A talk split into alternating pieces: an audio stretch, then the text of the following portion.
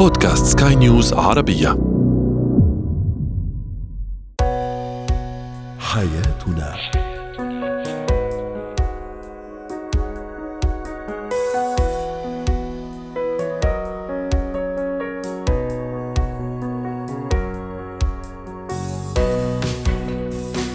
مستمعينا الكرام، أهلا بكم معنا إلى حياتنا، فضاؤكم اليومي الذي يعنى بشؤون الأسرة وباقي الشؤون الحياتية الأخرى، والذي يمكنكم الاستماع إليها عبر منصة سكاي نيوز عربية دوت كوم سلاش بودكاست وباقي منصات سكاي نيوز عربية الأخرى.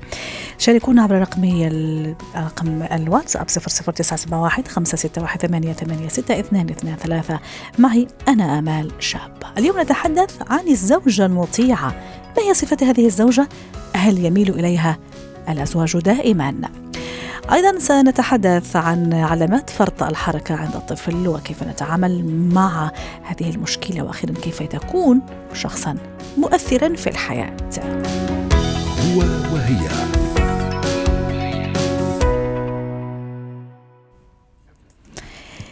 اليوم نتحدث عن الزوجة المطيعة. من هي الزوجة المطيعة؟ هل يفضلها الزوج دائما؟ ما الفرق بين أن تكون زوجة مطيعة وزوجة خاضعة، فيها خنوع وفيها خضوع، وهل هذا محبب أم لا؟ للحديث عن هذا الموضوع رحبوا معي بالمستشار الأسري دكتور خليفة المحرزي ضيفي العزيز. دكتور خليفة، عادة نسمع أنه الرجل الزوج يميل للمرأة اللي بتطيع، المرأة المطيعة. أول شيء خلينا نتفق على وصف أو تعريف لمطيعة، هل يختلف هذا التعريف من شخص لشخص؟ لا شك أن الرجل يعشق المرأة التي تدور في فلكه، نسميها قانون الانجذاب. بمعنى شو يعني تدور في فلكه؟ سنتحدث عنها. طيب. قانون الانجذاب العام كما هو موجود في الأجرام السماوية وفي الفضاء الخارجي، نفس المسألة، الميل إلى القوة الجاذبة، أي بمعنى دائرة الفلك، أي بمعنى أنها تعرف ما هي الخطوط العامة لإرضاء الرجل، اللي هي المفاهيم، المعتقدات، القناعات، الاحتياجات، الاهتمامات، النشاطات التي يدور فيها الرجل من حيث اهتماماته، تسمى دائرة الجذب الذكوري. الرجل يميل إلى هذه المرأة.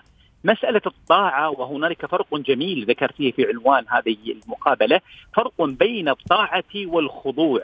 الخضوع هو الاستجابة المطلقة مع غياب الشخصية، مع غياب الأثر، مع غياب الاستجابة، مع غياب الاحتياجات الشخصية، مع تغييب الذات الكينونة الخاصة بالمرأة.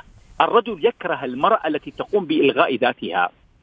الرجل يكره المرأة التي هي عبارة عن كتاب مفتوح. الرجل ملول، الرجل بطبيعته متقلب المزاج، يعشق المرأة التي تحرر مشاعره المضطربة، تحرر مشاعره المتقلبة، وهذا تحتاج إلى مهارة جدا عالية. كنت راح أقول لك هذا كلام كبير، يعني كيف شو هذا المهارة يا دكتور خليفة؟ هناك يعني هناك خط رفيع بين الخضوع والطاعة، وهذا جميل. الأمر يغفل عنه كثير من النساء. مم. لذلك المرأة تعتقد بأن الخضوع الخضوع هو إلغاء الذات، عدم المشاركة، الاستجابة المطلقة، عدم التفاعل، التركيز على تلبية الاحتياجات والخدمات العامة. لكن الطاعة التي تدور في دائرة اهتمامات الرجل.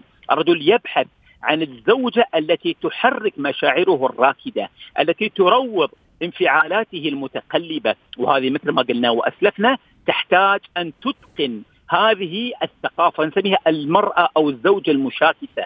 كل الدراسات أثبتت بأن الرجل يعشق المرأة المشاكسة، وليست المرأة الخانعة والخاضعة والهادئة التي تلبي فقط الاحتياجات العامة. الرجل يبحث عن من تشاركه في احتياجاته، عن من تعارضه في بعض أفكاره، عن من تنازعه في بعض قراراته، وهذا تحتاج إلى مهارة عالية جدا تفتقدها بشكل عام المرأة العربية، التي ترى بأن الخضوع هو الاستجابة والطاعة المطلقة، وترى بأن المشاكسة هو نوع من التمرد، ولهذا اخترت. طيب، ما تشوف أنه هذا ظلم للمرأة العربية يا دكتور خليفة؟ يعني على أساس أنت عم تقول أنه هو ظلم للمرأة العربية؟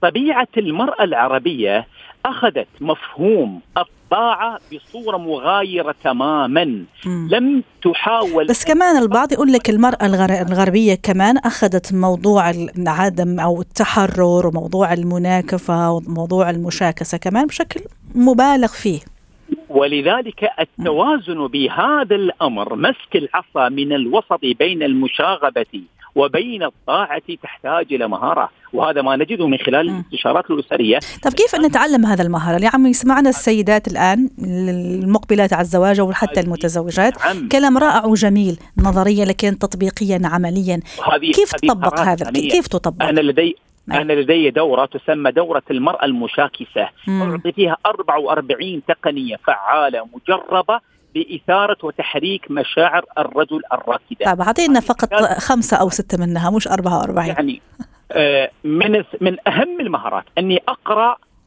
الخارطة السلوكية للرجل، هذه أهم مهارة على الإطلاق، أني أقرأ الخارطة السلوكية، أي بمعنى أقرأ طريقة تفكير الرجل، طريقة متى شفت حركة الرياح، حركة المد والجزر، الرجل نفس الشيء بالضبط، له حركة، له إقبال وله إدبار، له انحسار وله اندفاع، الرجل ليس على طبيعة واحدة، نحن رجال. وكمان المرأة ولا فقط هذا مختص فقط بالرجل اللي هو زي حركة الرياح؟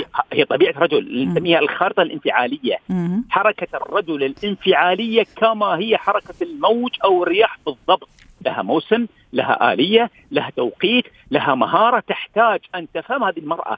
المرأة التي لا تعرف وتجهل الخارطة الانفعالية للرجل تفقد التعامل معه، لا تستطيع أن تروض هذا الإنسان.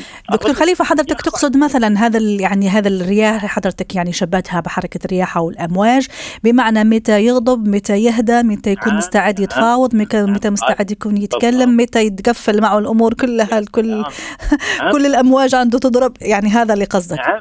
طيب بالضبط. لا, لا يوجد هناك رجل الهائج طوال السنة م. وطوال الوقت، وإنما هذا الهيجان مرتبط بأحداث، بمواقف، بمشاعر، تسمى الدورة الانفعالية. كل الرجال طيب. لديهم شيء نسميه الدورة الانفعالية. يجب على المرأة أن تتقن هذه الدورة وأن تعرف متى موعدها وأن تعرف مم. متى تحل ومتى تتوقف. مشان هيك أحيانا نسمع، سامحني دكتور خليفة ما أدري كمان إذا صح ولا لا، أحيانا نسمع أنه الرجل كمان هو عنده دورة ممكن يعني تفهم على أنه شبيهة للدورة أو العادة الشهرية اللي ممكن تجي للسيدة، لكن بمعنى آخر وبمفهوم آخر طبعا.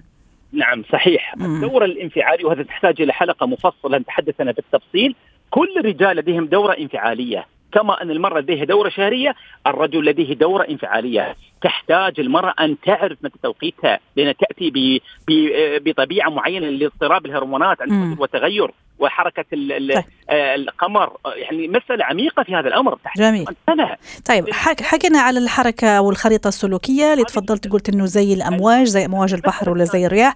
إيش المهارة كمان الثانية اللي يعني يفضل إنه تعرفها الزوجة حتى تمسك العصا من نصها زي ما تفضلت، هي مطيعة لكن مشاكسة؟ المرأة المهارة الثانية الأساسية مهارة الضبط الانفعالي. أكثر ما تحرق المشاعر العاطفية بين الرجال وتسمم المشاعر بين الأزواج الانفعال وعدم السيطرة على المرأة. المرأة العربية لديها مشكلتين، عدم القدرة على الضبط الانفعالي، سريعة الغضب، سريعة التوتر، والحساسية العاطفية، بسرعة تتوتر، بسرعة تنزعج، بسرعة تصاب بالحساسية، وهذا للأسف يحرق عليها الاستمتاع العاطفي مع زوجها. يعني الضبط الانفعالي والحساسية العاطفية من أكبر التحديات التي تواجه المرأة في المنطقة العربية. المسألة الثالثة مسألة مهارة المشاكسة. طبيعة الرجل دائما، نحن الرجال فينا طبيعة عجيبة غريبة، عندنا لغة المزاح الثقيل. طبيعة الرجال، شوف أنت من خلال الفيديوهات ومن خلال اللقطات المنتشرة، طبيعة الرجال لديهم هذه المسألة، المشاكسة والمناكفة وطريقة المزاح الثقيل. الرجل يعشق المرأة التي تستطيع أن تجاري في المناكفة وتجاري في المشاكسة. هذه مسألة مهمة جدا يجب أن تتقنها المرأة. الرجل ما يحب المرأة الثقيلة، ما يحب المرأة اللي دائما تتعامل برسمية مطلقة، ما تحب المرأة اللي دائما تتعامل معه بالمسؤوليات والواجبات. أنت شريكة ولست خادمة في المنزل، وإنما أنت شريكة فعالة. وهذه أيضا من المهارة التي يجب أن تتقنها المرأة. كذلك من المهارات الأساسية فن التعامل مع لغة المجاراة. أي بمعنى أستطيع أني أجاري زوجي في تصرفاته، في طريقة كلماته، في طريقة عباراته. من المسائل أيضا عدم الشخصنة، لا تأخذين المسألة بطريقة الشخصنة، لأن مزاح الرجل بطبيعته ثقيلة. يجب أن نقول لكل امرأة طبيعة رجل ثقيل في مزاحه، لذلك يجب أن تتحملي هذا الأمر. يجب أني أنا متى أتغافل، متى أتجاهل، متى أتعامى، متى أتعامل بصورة هذه، هذا أحتاج إلى مهارة. إيه بس هذا المزاح آه. يعني هل هو قاصده أنه يثقل الدوز، يقتل آه. يثقل الجرعة ويقصد آه. بها بيقصد بهذا المزاح هذا الزوجة، ولا زي ما تفضلت هي طبيعة بشكل عفوي بشكل لا إرادي، وبالتالي عليها أنه تكون ذكية وتستوعب وتحتوي الموقف؟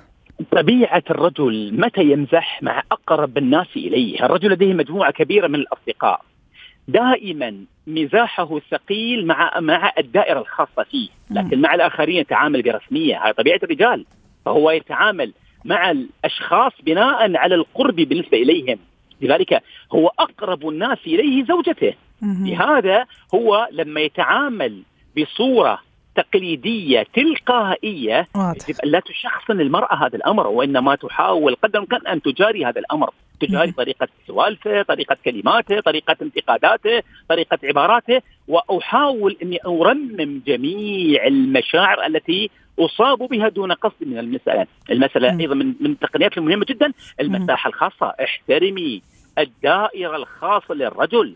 أما إذا هو كان يستغلها بصورة سيئة، بصورة أنه يحولها إلى ذوات عاطفة، هذه مشكلة أخرى. لكن الرجل يعشق المرأة التي تحترم الدائرة الخاصة، لا تتدخل في دائرته، لا تنتقد أصحابه، لا تجاري دائما، لا تحاول دائما انتقاده، لا دائما تعطي تعليمات، تنبيهات، ملاحظات. لا لا تتعاملي كأمه. أكبر غلط أن المرأة تعامل الزوج كأنها أمه، كأنه والدته. لا، وإنما حاولي أن تتقبلي مشاغبته بمشاغبة إيش مقابلة بالنسبة له. الله يعيننا عليكم ويعينكم علينا. شكرا لك دكتور خليفة المحرزي على هذا المداخلة، وإن شاء الله استفاد الجميع اللي عم يسمع. شكرا لك دكتور خليفة. زينة الحياة. ما هي علامات فرط الحركة عند الطفل؟ دعونا نتعرف على أهم هذه العلامات وأبرزها مع الأستاذة ريم صابوني، الاستشارية النفسية والتربوية، ضيفتنا من القاهرة. أستاذة ريم، متى أقول عن طفلي أنه عنده فرط حركة؟ طفل زي ما تعرفي حضرتك ما شاء الله عليه حرك، نشيط، حيوي، خاصة في السنوات الأولى، حين أشك أنه يمكن عنده فرط حركة، خاصة إذا كانت مصاحبة ببعض الأشياء، ببعض الحركات، تكرار الحركات. فمتى فعلا يكون الأمر كذلك ولازم يعني يعني أبتدي أقلق وأخذ إجراءات يعني فعلية وجادة؟ نعم، يسعد لي وقتك عزيزتي جميع المستمعين. الحقيقة أنه لازم دايما إحنا كأمهات وآباء ندرك قضية أساسية جدا، بأن حركة الأطفال أو حركتهم الزائدة برضو هي سمة تتعلق بخصائص مرحلة الطفولة المبكرة. يعني أي أم تيجي بتقلي ابني عنيد بقلها طبيعي، ابني حركي بقلها طبيعي. لازم نعرف إنه هاي طبيعة وسمة المرحلة، ولكن متى نقلق؟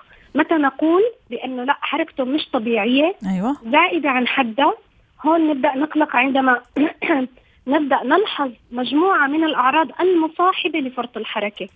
يعني عندي فرط حركة وطفلي يحب اللعب والاكتشاف والتنطيط وعنده طاقة، طبيعي جدا طالما هذه الحركة تصرف إلها مصارف طبيعية. يعني بيطلع بيلعب برا في الحديقة، عنده حركة جسمانية، في مساحة له تسمح له بالاستكشاف وممارسة دوره الحيوي في مرحلة الطفولة المبكرة. لا. أما لما بتبدأ الأعراض المصاحبة اللي هي زي مثلا إيه، آه مش قادر مثلا آه يرد على اسمه، بنفس الوقت مش قادر يقوم بتلبية الأوامر، عنده اندفاعية، آه بدأ يظهر معه شوية عدوانية، بدأت الأمور تظهر في المرحلة الدراسية، يعني لما يدخل مدرسة أنه يظهر عنده صعوبات تعلم، مثل عصر قراءة، عصر رياضيات. طفل مثلا مهمل دايما بيضيع أغراضه، بينسى كتير، عنده قضية النسيان يعني رهيبة جدا، بعد خمس دقائق من المعلومة بينساها تماما. أي حركة بسيطة في البيئة تشتت انتباهه، لا يستطيع الجلوس مثلا على المقعد، لا يستطيع التركيز، آه. لا يستطيع أداء المهمات. أنا سيرة لا يستطيع الجلوس أستاذة ريم، هل مثلا في وقت تقديري إذا صح التعبير بعد أقول لا إذا هذا معناتها طفلي عنده مشكلة؟ لأنه الطفل كمان تعرفي حضرتك تقريبا كلهم ما فيهم يجلسوا، إذا جلس ممكن يعمل حركة بإيده برجله، بهز إيده بهز رجله، حتى ممكن هو عم يشوف كرتون. هل هذا شيء مقلق ولا لا؟ طبعا يعني أكثر من خمس دقائق الأطفال ممكن يبدأوا يتململوا، يظهروا حركات إنه أنا مثلا عملت حركات بإيدي برجلي، فهذا طبيعي أكثر من خمس دقائق. بس تحت الخمس دقائق ما أنه قادر يقعد. في أطفال طبعا فرط الحركة آه بيبقى فعلا هو ولا ثانية قادر يقعد على الكرسي، أصلا هو يرفض الجلوس على الكرسي أساسا، عنده مشكلة بالكرسي. طيب وإذا قعدوا في الدقيقة الأولى أو الثانية بلش مثلا يهز برجله أو إيده، بس هو قاعد يعني قاعد عم بيهز، يبقى نحن هون لازم ننتبه، لأنه هي الحركات اللا إرادية أو الاندفاعية مستمرة. بالمناسبة نحن الأعراض بنلاحظها مو فقط في المنزل، لازم ألحظها في المنزل وفي المدرسة وفي الحديقة، يعني لازم تكون الأعراض ملازمة للطفل في أي مكان يتواجد فيه الطفل، متكررة. إذا كانت هي الأعراض بالضبط متواجدة فقط في المنزل، يبقى في عندي مشكلة في المنزل، الطفل ما عنده مشكلة. يعني ممكن أحيانا شو ممكن يكون المشكلة مثلا؟ تمام، يعني مثلا الطفل ما عم يحصل على يعني وقته الكافي من اللعب والتنطيط الحر. اللعب الحر ضروري جدا لممارسة الأعمال الجسمانية الكبيرة اللي هي بتبدأ فيها العضلات الكبيرة بالممارسة نشاطة، مثل القفز، الجري، اللعب، التسلق، التنطيط، أي كل أنواع الرياضات الكبرى اللي هي تتحكم فيها الجروس موتور سكيلز أو العضلات الكبيرة، يجب أن الطفل يأخذ مساحته فيها. يعني الطفل مثلا بيتسلق شجرة، فهذا ما نقول عليه طفل عنده فرط حركة وتشتت انتباه، هذا طبيعي. طفل بحب يتسلق على الجدران داخل المنزل كمان، هذا طبيعي، ما بنقدر يتسلق على الجدران طبيعي، ها هذا طبيعي. والله راح يفرحوا الأمهات عم يسمعونا، هينبسطوا اليوم. يعني حتى نحن لما كنا أطفال يمكن كنا نتذكر حالنا كان عندنا هذا التحدي، نحن نحاول نتسلق الحوائط والأبواب. شكلك كنتي مشاغبة أستاذة ريم.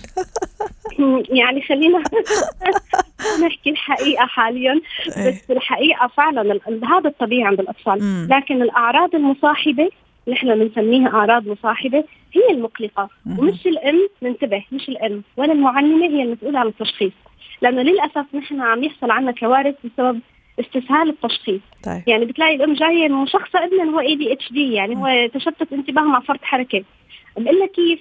بسألها بلاقي إنه الطفل طبيعي جدا، لكن نحن كآباء وأمهات لا نقبل مشاغبة الأطفال أو حركتهم، وما نعطيهم المساحة الكافية إنه يمارسوا هي الأنشطة. يعني ماشي هو حابب يتسلق، طب خديه يتسلق الأشجار.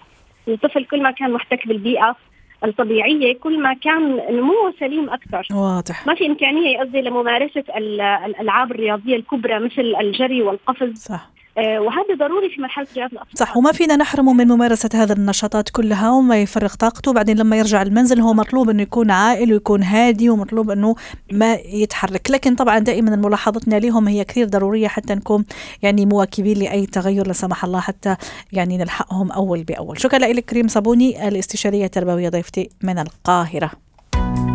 مهارات الحياة. لكل شخص بصمة في هذا الحياة، وكل شخص مننا في الحقيقة يحب أنه تكون عنده بصمة في هذا الحياة. تختلف البصمات من شخص لآخر ومن اهتمام لآخر، لكن اليوم حبينا نسلط الضوء على كيف أني أكون شخص مؤثر في هذا الحياة، تأثير طبعا إيجابي. رحبوا معي بدكتورة سلوى عفيفي مدربة مهارات حياة. دكتورة سلوى، صعب على أي شخص يكون مؤثر ولا في مهارات معينة بتخلي سين عن صاد مؤثر؟ يسعد أوقاتك صاحبة التأثير والموضوعات المؤثرة فعلا. الله يحفظك. هو... الله يخليكي. هو فعلا الموضوع يبدأ من القناعة. أي شخص على فكرة، في ناس تقول أنه في شخص يولد يعني أو يكون موهوب أو لديه هذه الهبة من الله أنه يكون مؤثر. لا، هي مهارة يمكن أن نتعلمها. صحيح ممكن يكون شخص بالطبيعة هكذا، ولكن نحن نعمل على تربية أنفسنا بشكل نكون مقنعين للآخرين أو نترك أثر. كيف يكون هذا؟ أولا لابد أن تكون لدينا قناعة وإيمان بمبدأ، هو أن تكون لي رسالة في الحياة. العمر محدود بفترة زمنية معينة، هو أجل كل إنسان، الله وحده هو يعني العالم بهذه الغيبية، ولكن كيف أترك أثري يعيش أطول من عمري الحقيقي. الناس قد تنساني أنا، تنسى سلوى، تنسى إكس من الناس، كثير مروا علينا، ولكن لم ينسوا كيف أنا تركت مثلا شعور معين لديهم، كيف احتذوا بحذو معين، مثلا أنا كنت أفعل شيء معين أو لدي خبرة نقلتها أو لدي مثلا تجربة معينة نقلتها للآخرين.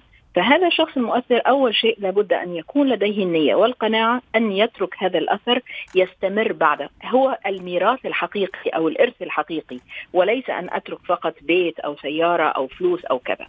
أيضا أن يكون الإنسان خالص النية في كل ما يفعل، أن يكون مثلما ذكرتي أنه يترك بصمته الخاصة، أنه يفعل الشيء بإخلاص، يشعل يفعل الشيء ب قيمة مضافة للآخرين، ولا أؤدي عملي. يعني كثير منا يمكن المنافسين ما أكثرهم، ولكن كيف كل شخص يضع بصمته، وهذه البصمة تكون يعني مناسبة للمتلقي أيضا.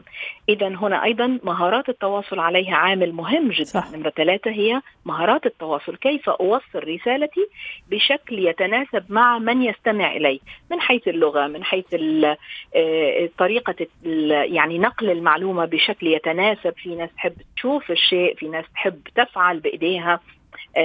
فإذا أيضا التأثير ليس بالضرورة أن أكون منتشرة على السوشيال ميديا أو إنسان مشهور أو له سلطة أو له منصب، لا بالعكس، يمكن فقط أن حتى أؤثر في من حولي، في الدائرة المحيطة بي، إن كانوا أولادي، إن كانوا أسرتي، أصدقائي، زملائي في العمل، جيراني، المحيطين بي. يعني كل شخص على حسب المحيط يعني اللي هو مسؤول عنه أو المتاح إليه.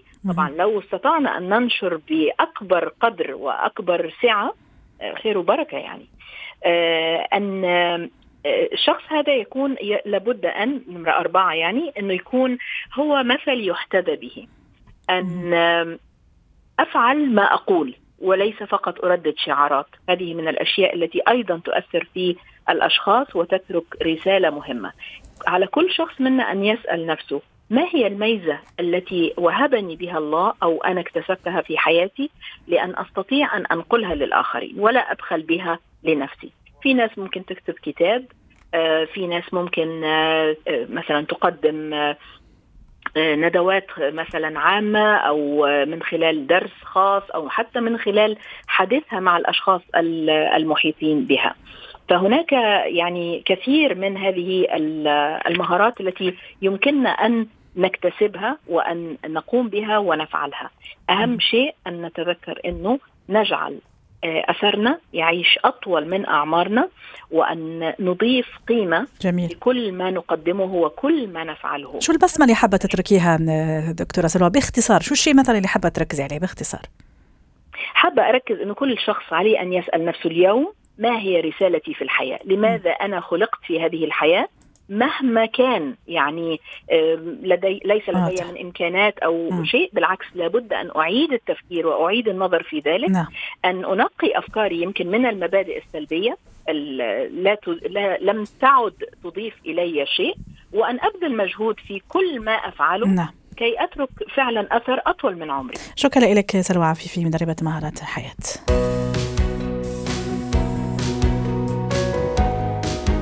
ختام حلقة اليوم من حياتنا، شكرا لكم وإلى اللقاء.